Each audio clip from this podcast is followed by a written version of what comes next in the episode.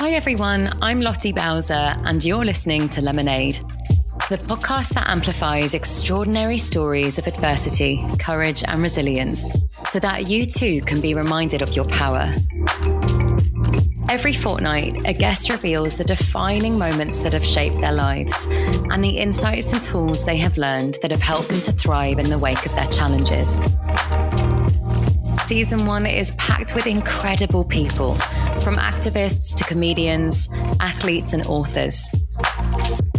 Don't forget to hit the follow button to be the first to know about every new episode and leave us a review if you like what you hear. Tayla, my love, welcome to the podcast. I am so happy to speak to you today.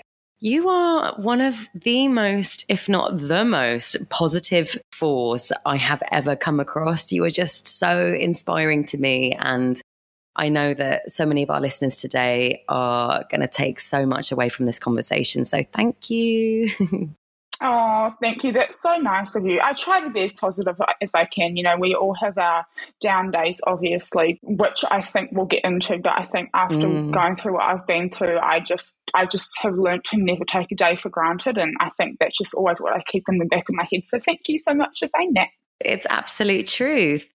I wanted to start by asking you a little bit about Um, and I'm going to butcher the pronunciation and perhaps you'll do a better job, but the really rare condition that you were born with. Am I right in thinking it's pronounced Möbius syndrome? Yeah, so I think probably everyone in the world butchers it, myself included.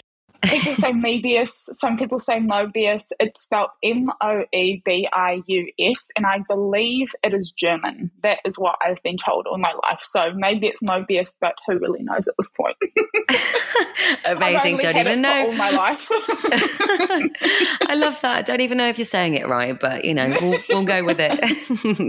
Oh, bless you. Well, I was wondering if you might be able to tell us a little bit about the condition. Mm-hmm. Um, so, yeah, like I said, I was born with a really rare neurological disorder called Möbius syndrome. Um, it is so rare that it only affects one individual in every three to four million, which I used to hate, but um, I love it now. Like, I'm so grateful that it's me that has the syndrome. Um, and basically what it is, is it's like facial paralysis. So it affects my sixth and seventh cranial nerves, which means my eyebrows don't move, my eyes don't track from left to right, and my upper lip doesn't move, which means I can't smile. Or I liken it to free Botox for the rest of my life. I love that. That shit's expensive, you know. People pay a lot of money for this. A lot of money. And it's not just like a one-off. Like, people have to keep going back. And I'm like, honey, I have it for free. Oh, my God. That just perfectly encapsulates, you know, the, the message that I want to share with this podcast. So thank you. You've already done it in the first couple of minutes. Tayla, what age were you when you had a feeling? Like, when did you become aware of this? Um, I think, as I'm sure we'll get into it, you know, I was bullied from as young as I can remember. You know, the first day of school, I can remember being bullied. And so I would say that from the age of around five, but I'm sure I kind of had inklings here and there before that. But um, yeah, my early childhood is definitely um, dotted in terms of my memory because I just went through so much trauma. But I'd say definitely as young as five, I knew there was something about me that was different, quote unquote, different compared to everyone else. Mm. What was that experience like for you? You just mentioned that you, you know, experienced a lot of bullying. Would you be able to talk a little bit more about that? It was definitely super lonely. I would say is probably one of the best words to describe early kind of schooling years. Um, I was always excluded from things, and not just by like my peers or people in my class. Like, it was from like teachers and stuff like that as well. I think I think in general as a society, and it's it still kind of happens, I guess, to this day, um, when people are like different or deemed as different or aren't like meeting the societal beauty standard, people find it a lot harder to kind of interact with people who are different from my experience, and not just from my own personal experience, but from talking to others and seeing it happen in real life. Um, and I think when you have something like facial paralysis like I do, or something that is physically different about you, it is made ten times harder I guess, to interact with people, and people don't like that. People aren't really willing, a lot of people um, aren't willing to see kind of below the surface. Um, mm. And I think that really, that really developed into me having a really shy kind of nature and not coming out of my shell at all, which then added on top of that. So it was definitely made difficult from like as young as I can remember. mm. Isn't it so fucked up that, you know, the it, it's essentially we're being conditioned from the get-go. I remember having Barbies in my hand when I was four or five years old, really slender bodies, tiny waists, big tits. And it's like, you know, from the moment we are impressionable, we are told that there is a certain way to look. And if you don't fit within that very kind of narrow framework, you're you're not good enough. Mm-hmm.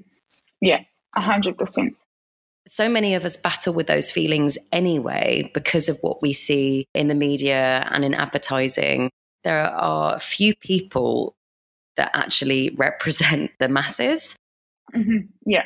I would imagine to to feel that not only from the sort of onslaught of media, but to feel that from your peers, this must have just been the most difficult experience.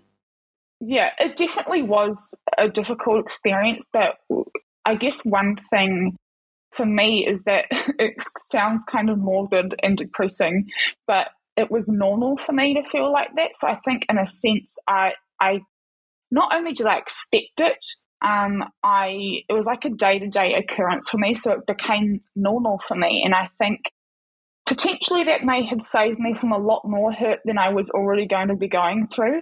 Um, but at the same time, like when I, I guess, explained to people, which I'm sure we're about to get into, what I did go through in all of my schooling years and early childhood years, people are so shocked by what I say. But for me, because it was so normal, I don't think I'll ever fully understand how bad it was, if that makes sense. I know it sounds so bad, but like it was my day-to-day normality for me. And so I think in a way potentially it saved me from a lot more hurt. I don't know, that's just the way I choose to see it.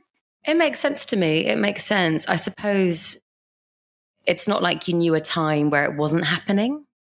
I, I think that as human beings there's we have limited capacity, and what you've been through is just It's it's so hard for the average person to even fathom. Yeah, definitely, definitely. And I think also, like you said, it did become really normal for me. Um, but I'm so, people are going to think I'm crazy for saying this, but I'm so grateful that it was me that went through everything that I went through, because not only has it put me in a position where I'm able to inspire and help others, which is always what I've wanted to do ever since a young age. Like ever since a young girl, I wanted to be like a doctor or a nurse, but then I realised throughout the years you have to be smart for that, and I'm not the best with books, so we're just going to leave it there.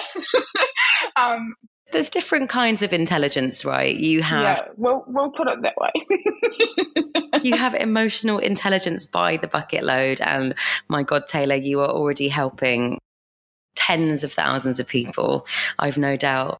Let's drill down into it, if you wouldn't mind. What was the extent of the, the bullying that you endured? Yeah, so so pretty much like I said, from as young as I can remember, I was always bullied. So it started off as just verbal bullying, you know, being called ugly or disgusting or worthless, or that I had like a disease. Like they used to say that I had like a disease of some sort. I can't remember for the life of me what it was, but apparently I had some sort of disease. So I just went with it. I was like, sure, yep, love that for me. Let's carry on with our day.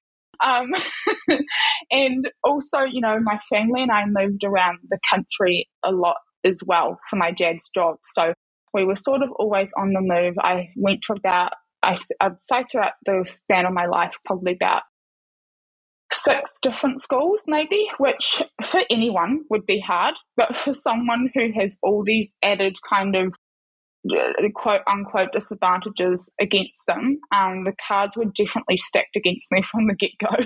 Um, and so the first move that um, my family and I made, I was around the age of eight years old, I want to say, and that was probably one of the craziest kind of times to move, because you're kind of at that age where you're starting to develop to develop good friends. And, you know, I had a couple of like great friends that I had at this one school where I started, but then I had to move. So kind of just said goodbye to those people and did the move. Um, that first move was probably one of the first times I really experienced quite deep trauma. It was super hard starting at the new school. I'm not going to lie or sugarcoat it. Um, I went for months without having any friends, was always isolated, always sat at a desk by myself when all the other kids were at, you know, like group desks. I was always sitting by myself. Teachers never really did anything about it. They just kind of swept it off, or I'm not sure what they were thinking, really. I thought, I think maybe they just thought I was like shy or something, or didn't want any friends, which is kind of illogical. So completely. Anyway, um, we'll move past that. Um, people would start rumors about me, or, you know, just like stupid little things that, you know, in school people will believe. Whenever I would walk past groups of people, especially groups of guys, um, I would get like, not, I mean, I guess catcalled, but like in, I guess, a negative way, if there's such thing. Um, but people would like throw stuff at me and like spit on me and like throw water on me with their water bottles and stuff. So that was like kind of the second school I was at. And then we did a second move around the age of, like, I must have been ten, I reckon, because we weren't there for very long, only about two years. So did the second move at age ten. Um, that was probably even harder. Got bullied even more at the school. Um, some parents got involved because kids had made up rumours again, and I got yelled at outside like a school gate one time after school. Apparently I'd done something to someone, and here I was thinking, I don't really talk to anyone, so I'm not sure what's happening. We got called into the office, and like it was a whole thing. Mm. And for some reason I remember it so vividly, because it was just so, like, I was so petrified in that moment. Um, and I look back at it now, I'm just like, oh my God, Taylor, you were so fine. But like at the time, like when you're being yelled at someone, it's like horrendous. So still being at that same school that I moved to the second time, um, and that last year though, I had this really invasive facial operation, and it was called the smile surgery. Essentially, they took tissue from my right thigh and implanted it internally into both sides of my face, from the corners of my mouth up into my temples. Um, and the idea was that when I'd clench down my jaw, I'd be able to create or mimic a smile. And of course, when you're like a ten, eleven-year-old girl and you're sitting in the surgeon's office and they're saying that there's a chance that you're going to be able to smile after like longing and wanting it for so long, like I was just like, oh my God, this is going to solve all my problems. I'm going to be fine. I'm going to be pretty. I'm going to be beautiful. People are going to like me. People are going to want to be friends with me and all this sort of stuff. Like I had so much hanging on this operation. Mm. Um, and obviously, knowing what we know now, it was unsuccessful. Um And the damage that it did to my face was so extreme. Oh, God. But not only did the swelling not go down for a good year, I had to go back to school. It, like, broke me. And, like, I was an eleven-year-old girl, and to be broken from such a young age, um, I guess that in itself is traumatizing. And then little did eleven, twelve-year-old Taylor know she was about to go through even more. The following year, I had to start a new school, because that was my last year of primary school in New Zealand. So we then go into like intermediate and college um, years. So started year seven at this new school, looking like a puff of fish. It was not good. I remember my mum showed up to school one day without me knowing, and I was sitting by myself eating my lunch. Bearing in mind, we were like halfway through the lunch recess at this point. And Mum came up to me and she said, Taylor, where are your friends? And I quickly came up with this lie that they were coming from class. They were just finishing things, and like I was the first one at our lunch spot. I think that's, I guess, where the lying started to my parents, because I never really told them what school was like for me or that I was getting bullied. I don't know why. I think I just didn't want to be a burden. And I'd imagine there's a degree of wanting to protect them from the truth, because oh, you are... one hundred percent. You're an incredibly empathic person. You know, I get oh, that yeah. sense from you. Yeah. you're, you're more concerned about how other people are feeling and other people's experiences than perhaps your own. Yeah, yeah, definitely. And I think even to this day, I still struggle with uh, telling the sto- telling like my story through childhood, not for my sake, but I don't want to get anyone else in trouble. for like bullying me, which sounds so twisted and backwards, but that's just, oh, you know, you just never know what any, like what other people are going through. And I think, you know, people do stupid things and they may have known what they were doing or whatever, but I'm just grateful that it was me who went through all of that. So that whole first year at that new school, um, I didn't really have any friends, and it was still, I was still getting bullied and excluded and everything. And it wasn't really until the end of that year. So if we rewind a little bit, I kind of told teachers a couple of times that I was bull- being bullied, you know, as you do. You know, you're always encouraged by teachers to tell them if you're being bullied or not, and they always say that they take bullying very seriously and all that sort of stuff. And I really believe that, because obviously when you're a kid and you're being told something, you kind of believe it. And you would hope that adults, you know, that they would provide a safe space for you and that they would also know better. And I have a feeling that what you're about to tell us shows that they didn't, or at least they didn't no. act upon what they knew to be right and wrong. No, definitely. So, I, yeah, so like I said, I've told them a couple of times, and not that anything really bad happened after I told them, like things like kind of ramped up for a bit and then it was just left alone, and then someone new would come and bully me or whatever. Um, but I remember it was maybe like a month out from the end of year, and this one group of individuals had been bullying me for quite some time. I was like, okay, like, I can't do this anymore, so I'm just going to, like, you know, tell the teacher. So I did, and the following day um, I get to school on the bus. I'm on the bus, get to school, we all get off the school bus and everything, and we walk up to kind of where the bathrooms were, which is where kind of everyone met before going into class. And I just remember feeling this huge push from behind me, and someone had pushed me over, grabbed my bag off my back and pushed me up against the kind of side of the bathroom, and like put their hand like on my chest, not really near my neck, because like I, I could still breathe, but like I felt winded, so it was definitely like on my chest. And they, they basically just said, like, their whole group was saying, if I ever, you know, tell the teachers again, then I'm going to get beaten up or something. I can't remember exactly, but something along those lines. And I think from then I was just so petrified that I didn't tell anyone. And I think fear has a way of drilling something into you that makes you not want to kind of come forward in those sort of instances. Well, especially if you didn't see, you know, any improvements to people's behaviour, having notified the teachers in the, you know, in the first or second instances, it's like, well, I, I bet there was a part of you that thought nothing's going to change, so what's the point? Mm, yeah, definitely. So that that year finished, and I went into my second year at this new school. Made a couple of friends here and there, um, and this is kind of when the physical bullying started happening. So people would come up from behind me and kick my knees in when I'd be walking upstairs, so that I'd fall over and get grazes on my knees. And I didn't, I, I found it really hard to make friends with people in my own year group. And so um, I would, you know, talk to people in like years, like younger years or older years, and then I'd get bullied for that. So that was also really hard. Um, but then kind of halfway through that year, I made friends, quote unquote, with a group of people a couple of years above me, which I'm not sure if this was like a thing over in the U K or anywhere else in the world, but when you were in school and you had friends who were older than you, that was like the coolest thing ever. You know, to like be friends with people older than you was like so cool. Totally. um, I'm glad I'm not the only one. um So when these like older kind of kids showed interest and then wanted to, I guess, help me, well, is, help is what I thought in my eyes. Um, so was friends with them for a couple of years. And one of the people that I was friends with in this older group was on the same bus as me.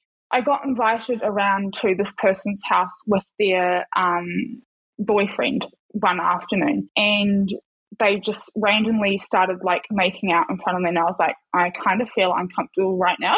But at, at, that, at that point I was just like, this is like, like bearing in mind I was like thirteen at this point, thirteen, fourteen, and I was like, mm. Yeah, and perhaps hadn't really been exposed to much of that before, right? No, like it was... never, never. I was just like, mm, okay, kind of awkward, but like I'm just here, so I'm just going to pretend to look the other way or something, I don't know.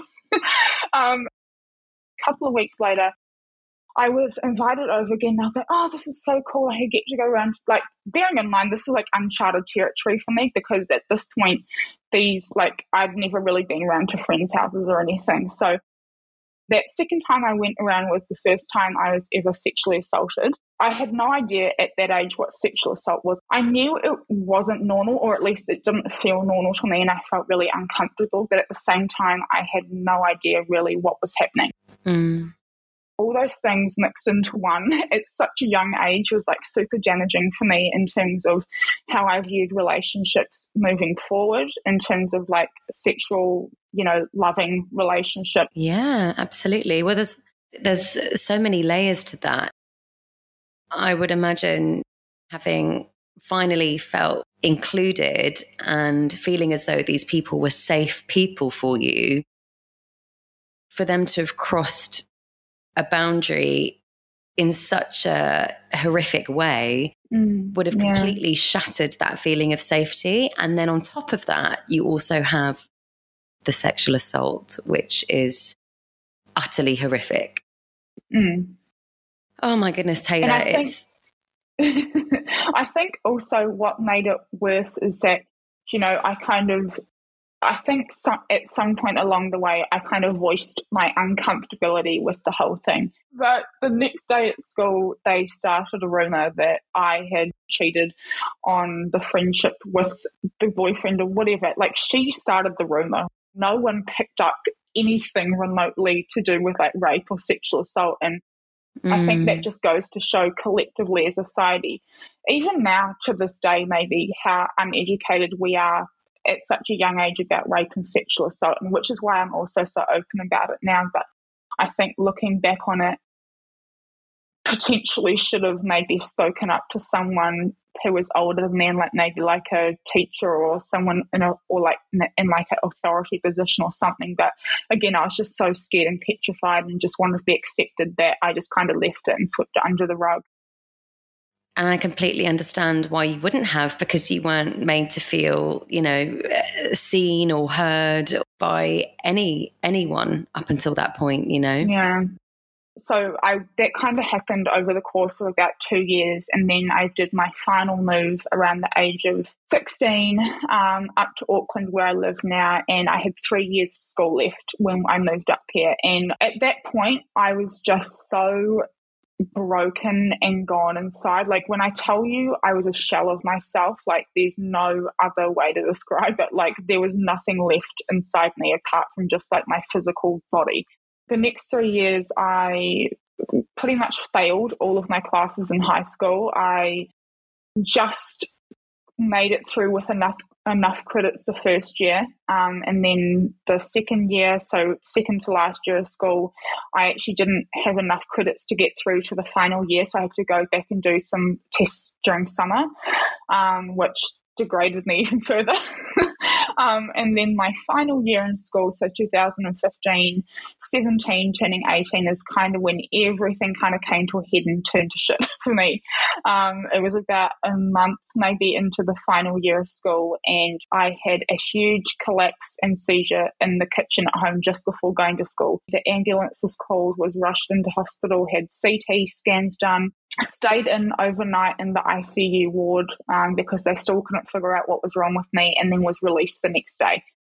So I didn't have another seizure for about two weeks.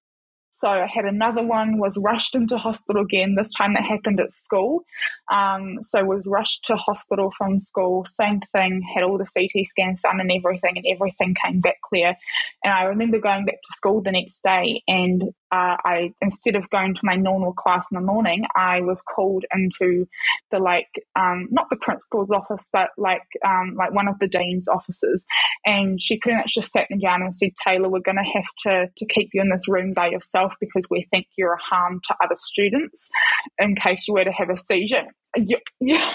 Oh my God. I know, right? I, I still can't believe, like, it was just handled. So it could not be, have been handled any more poorly than what it was. And I just sat there. I just remember sitting there, like, staring at this wall for like hours, because I couldn't do any schoolwork. I was depressed out of my mind at this point and just like felt horrible. So I was in that room for about two days, and then I, I believe it was that same week um, I was asked to leave the school pretty much. The, your reliability, we don't know how to deal with you, therefore not our problem, basically. Um, essentially, yeah, in a nutshell. Um, so, but at the time I was like, someone has just answered my prayers because I do not want to be here. my whole schooling life, my whole schooling life, all I had wanted was to not be at school, and it had come, it had gotten to that point, and I was just like, oh my God, thank God. So at that point I was like, no questions asked, let's get out of here. Kick the bags, and I was like, see you later. And it's so messed up. It, like, every time I think back on it now, I'm like, holy shit, that was so bad. How A, how it was handled, and B, how willing I was to give up my basic human right to education, like in New Zealand at least, you know? Absolutely. Absolutely. Well, just it just goes to show how insufferable it was. Yeah. Um. Anyway, so that con- continuing on with that year, I was asked to leave school, so never went back, never finished my final year exams, which I was happy about at the time. um, and my seizures started happening every day. Um, so I was having seizures every day, and it got to a point near the end of that year of two thousand fifteen going into into two thousand sixteen where I was having up to eight or nine seizures a day for the good oh part God. of about four or five months. To have that much damage on your brain is, I didn't realise how life-threatening it was. So to, to have just survived that was amazing in itself. Halfway through two thousand sixteen, I was finally diagnosed with severe um, clinical depression and anxiety with post-traumatic stress disorder and dissociative attacks, which is what the seizures were. So this was all of the trauma manifesting itself. My body was shutting down. It was like on, it was like on its last straw. It's crazy. And then on top of that, I was also told that because it was so severe, the damage that had been done, that um, I was told by professionals that I would never fully recover, that I'd have to be dependent on my family for the rest of my life or in like some sort of care. Gosh, how many years are we on now? Maybe six years on um, after that diagnosis, and I can comfortably say that in the last two to three years I've not had one seizure. Um, oh my so, goodness. Yeah, but it's a lot of hard work and dedication. I yeah, can imagine. A lot of hard work and dedication went into that. This is a testament to you, you know, and, and your spirit and your resilience. It's truly remarkable. Mm, thank you. So you've been diagnosed with with these things. What next? What happened next? What, did, did it almost feel like a relief to to sort of finally understand what was going on for you? Did it mark a turning point? Or in one way, it was a relief because I finally had an answer as to why I was feeling. It was good to finally have an answer as to maybe why I was going through that.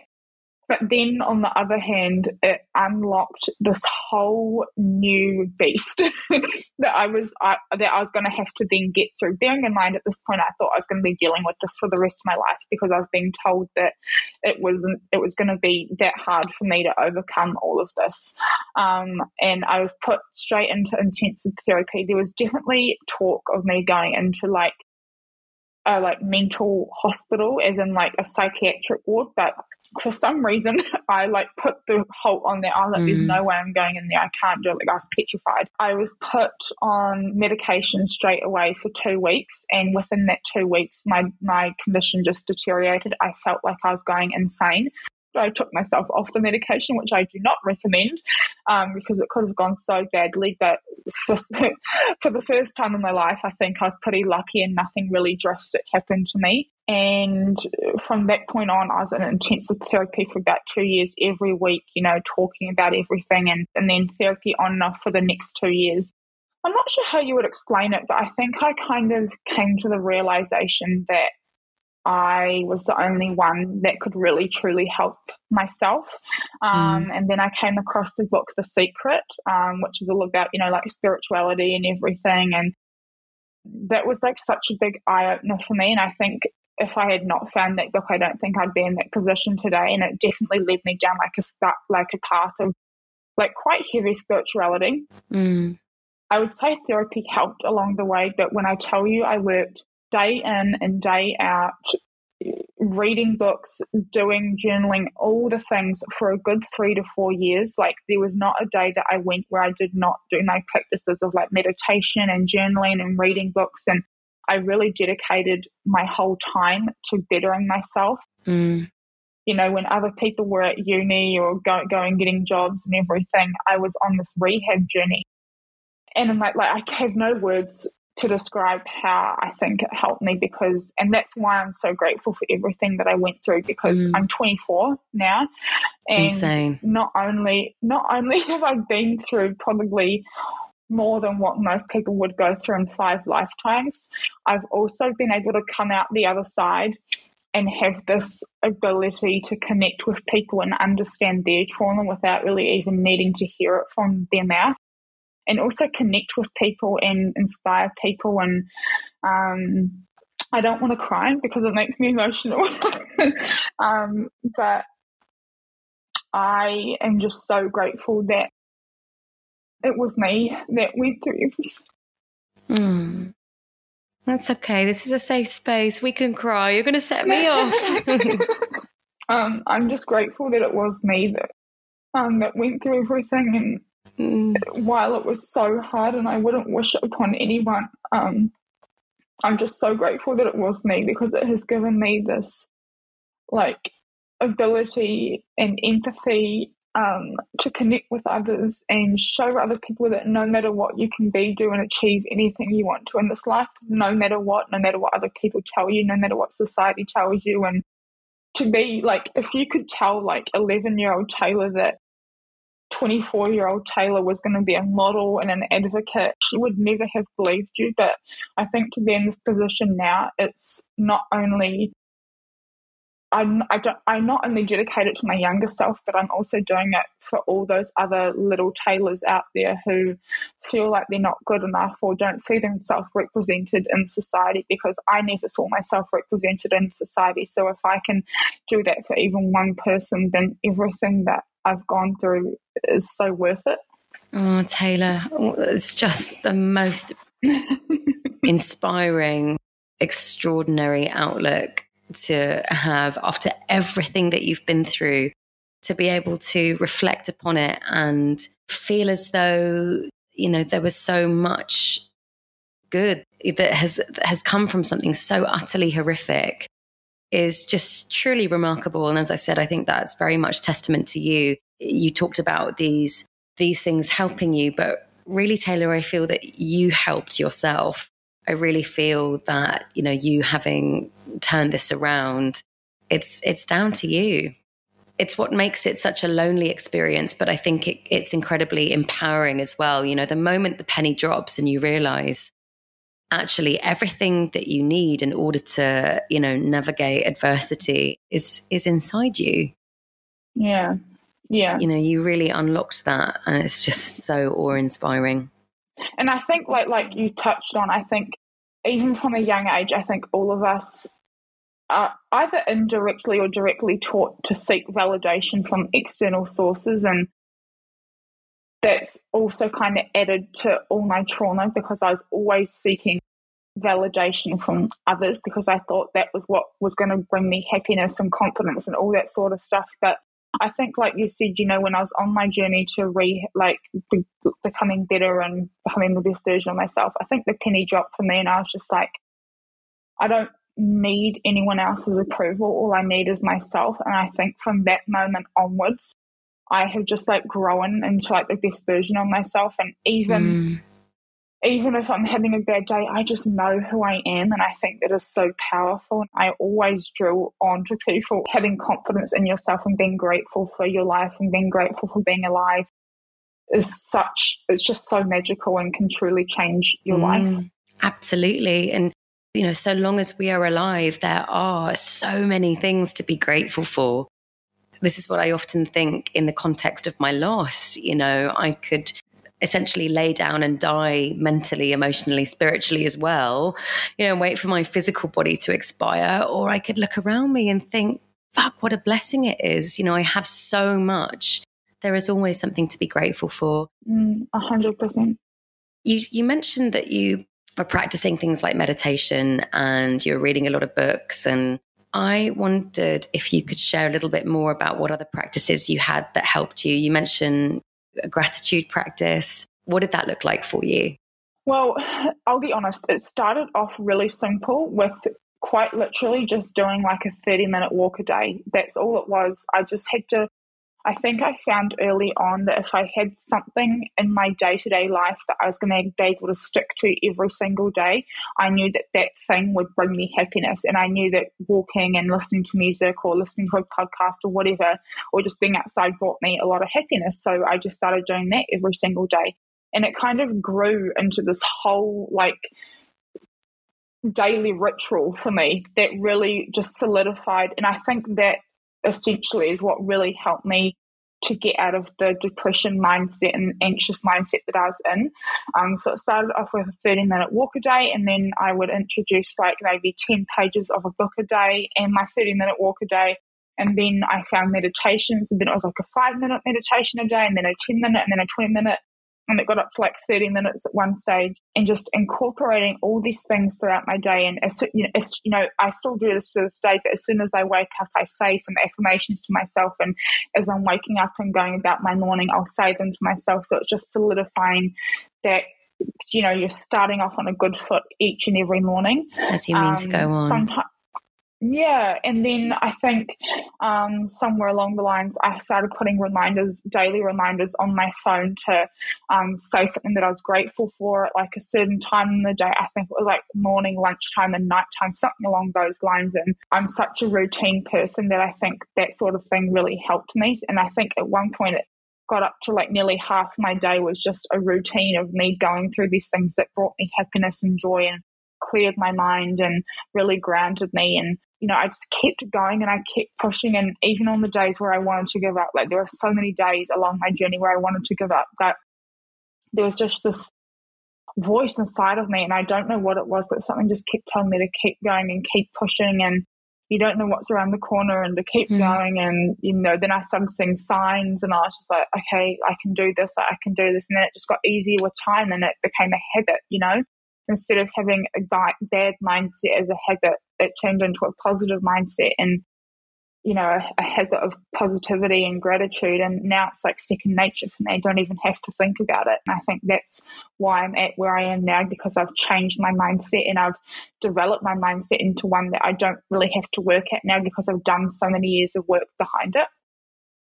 Yeah, you've managed to to rewrite the internal narrative. You've broken those neural pathways that were being conditioned for however many years, and you've you've you, you know you're telling a completely different story to yourself. I love that so much.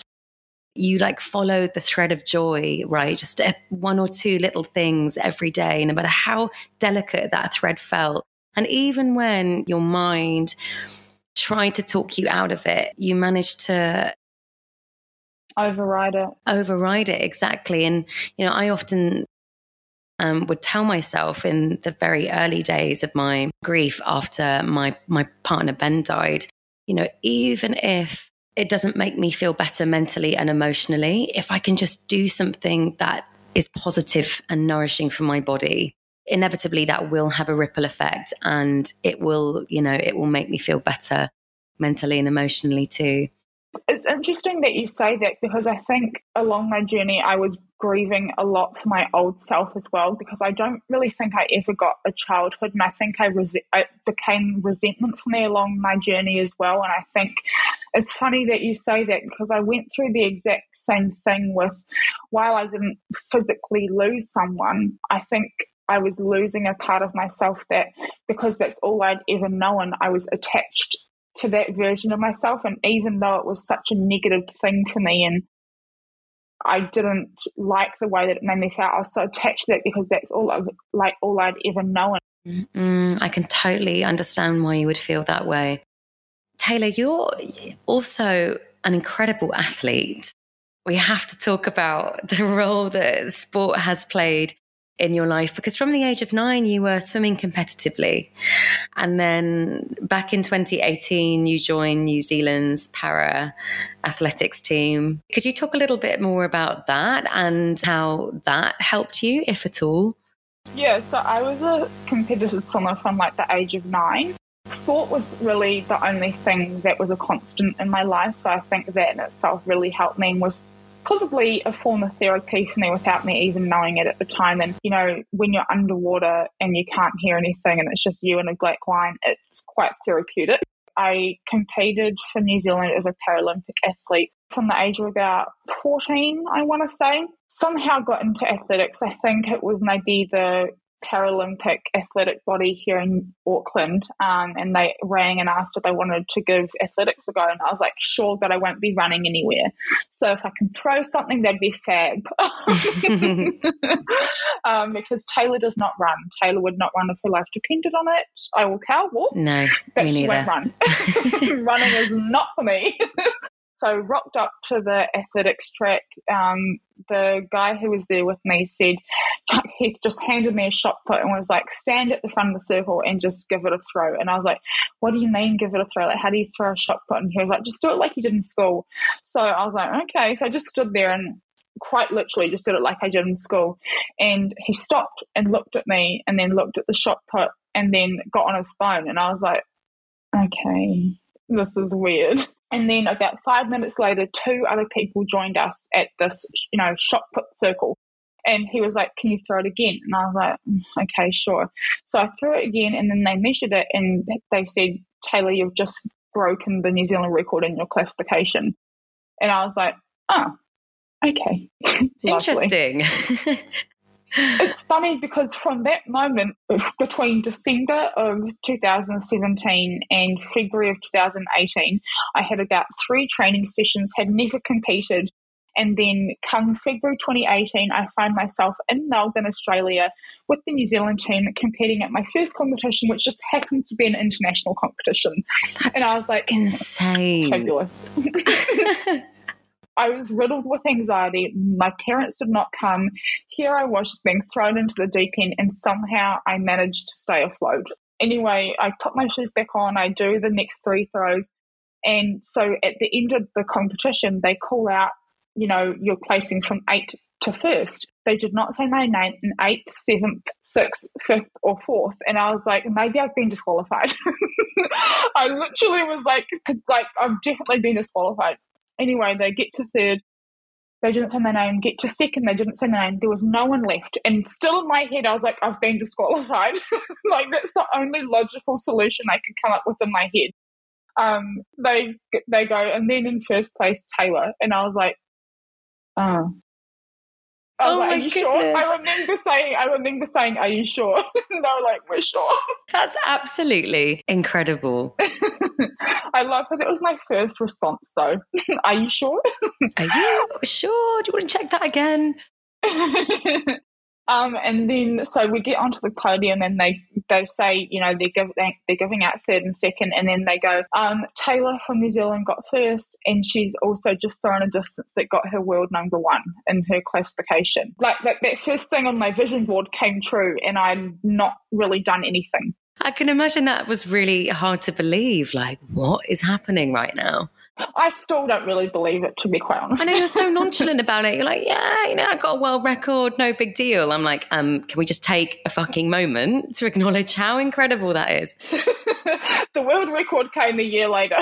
So we kind of went into off-season straight after that competition. So I trained kind of full-time all of that year. Um, I ended up qualifying, broke the world record at nationals and everything, which was great. Was set to keep training and go off to world champs and then got injured, and I took the two weeks off with my injury and was just so happy not training and not mm. doing anything with athletics, so I never went back. People ask me all the time, they're like, do you think you'll ever go back? Like, do you think you'll ever go back to sport? And I'm like, fuck no. Like, could not think of anything worse. Yeah, and I think there's a really important message there, Taylor, in that, you know, just because you're good at something, you know, it doesn't mean that you should feel obligated to, to pursue it, right? Because really the most important thing is whether or not it brings you joy. It sparks joy and it makes you feel fulfilled. And if it wasn't doing either of those things, then you know, it wouldn't have been productive for you mentally. Yeah, yeah, definitely. And I think I think I was already at a point that I knew that I had to put myself first. I probably would still be competing now if I hadn't given up then. And I'm on such a fulfilling career path and journey now that I'm so grateful that I'm not an athlete. Yeah, there's yeah, that's really it. Really, yeah. In in exercising your right to to say no and mm. you know, to have empowered yourself in that way, it actually created space for you to really get in alignment with your with your highest purpose, which is everything that you're that you're doing now. And perhaps you can tell us a little bit about what it is that you're doing. Yeah, so um, I signed with a modelling agency, which is so exciting. Yeah, I signed with Z B D Talent, which um, is the world's leading inclusion and diversity um, agency. So that was so cool. If you had told my eleven-year-old self that I'd be a model and going into the entertainment industry and wanting to be an actor. Like, the fact that I want to be an actor is, like, like wild to me. Mm. And to be doing advocacy work and doing all my social media stuff, you know, Instagram, TikTok, YouTube, all that sort of stuff. It is just so exciting, and I'm like, it fills me with so much happiness and joy and passion, and I have this like fire in my belly every time I talk about it. Yeah, it really translates. I feel it. And I, I actively seek out your gorgeous face on my like stories um, feed on Instagram. I'm like, what nuggets of wisdom and joy and positivity does Tayla have for me today? And every day you have such an incredible message to share. Sometimes I like go back to my story, I'm like, maybe I should delete that because it didn't make sense in my head. But then I get all these messages from people and they're like, that made so much sense or that helped me. And I was like, oh, at this point, I don't know what I'm doing. I'm just spitting out words. Yeah, and don't ever filter yourself, because I feel like there's so much of that online. It's so so much of, you know, the content we see these days is like so contrived and so, you know, censored. And I think Your your rawness and your authenticity is, well, they're two things out of many things that make you so magical and such a such an incredible person to follow. So don't change what you're doing. It's working. Oh, thanks. Thank you. Now, Tayla, you you touched upon this earlier, but I, I wanted to ask again if there was a message that you could share to anybody listening today that might be going through bullying or a trauma of some kind themselves. What is it that you would like to say to them? Oh, this one always makes me tear up, so I'm going to try and hold it together. um, but whenever I get asked this question, I always put myself into the shoes of what like maybe ten, eleven, twelve, thirteen-year-old Tayla would want to hear. And while I didn't realise it at the time, the main thing I wish I knew when I was younger is that there is only one of me in this world and there is only one of you in this world. Um, and I think that in itself is so magical. But I think when you really delve into it deeper, we are so driven to want to look like or be like or act like the standard in society that was painted for us long before we were even alive. And while it changes throughout the years, it's still kind of hyped up to be everything that it's not, because they're not even real. I think there is so much power in being yourself. Um, to anyone who is going through bullying or trauma, I know how hard it can be, and I know all you want to do is give up, but just don't give up, because you never, it sounds so cliched, but you never know what is around that corner. As soon as you give up, that's it. It's all done, and you can't undo it. You can't change it. You can't take it back. It's done. So just don't give up. You are so much more capable and resilient and way stronger than you think, way stronger than you think. And you've got this. I love that so much. Thank you so much, my love, for sharing that. That was amazing. If you could bottle up your own brand of lemonade with the lemons that you've been given oh. and everything and everything that you have learned along the way, what would some of your core ingredients be? Belief, strength, confidence, so much confidence, the ability to love yourself unconditionally, no matter what, and strength. I think there is so much power and strength and knowing your worth and knowing that you are capable to get through anything that it is that you are going through. And not only that, but you're capable of achieving whatever it is that you want to achieve. So yeah, a big old bottle of all of that. Maybe a little bit of craziness as well. We've oh yeah, for good measure. Absolutely. Tayla, where can my listeners find you, my love? Well, I am on Instagram, TikTok and YouTube. Instagram and TikTok are just Tayla Clement, so T A Y L A and then C L E M E N T. And then YouTube is the same, but then also potentially under the girl who can't smile.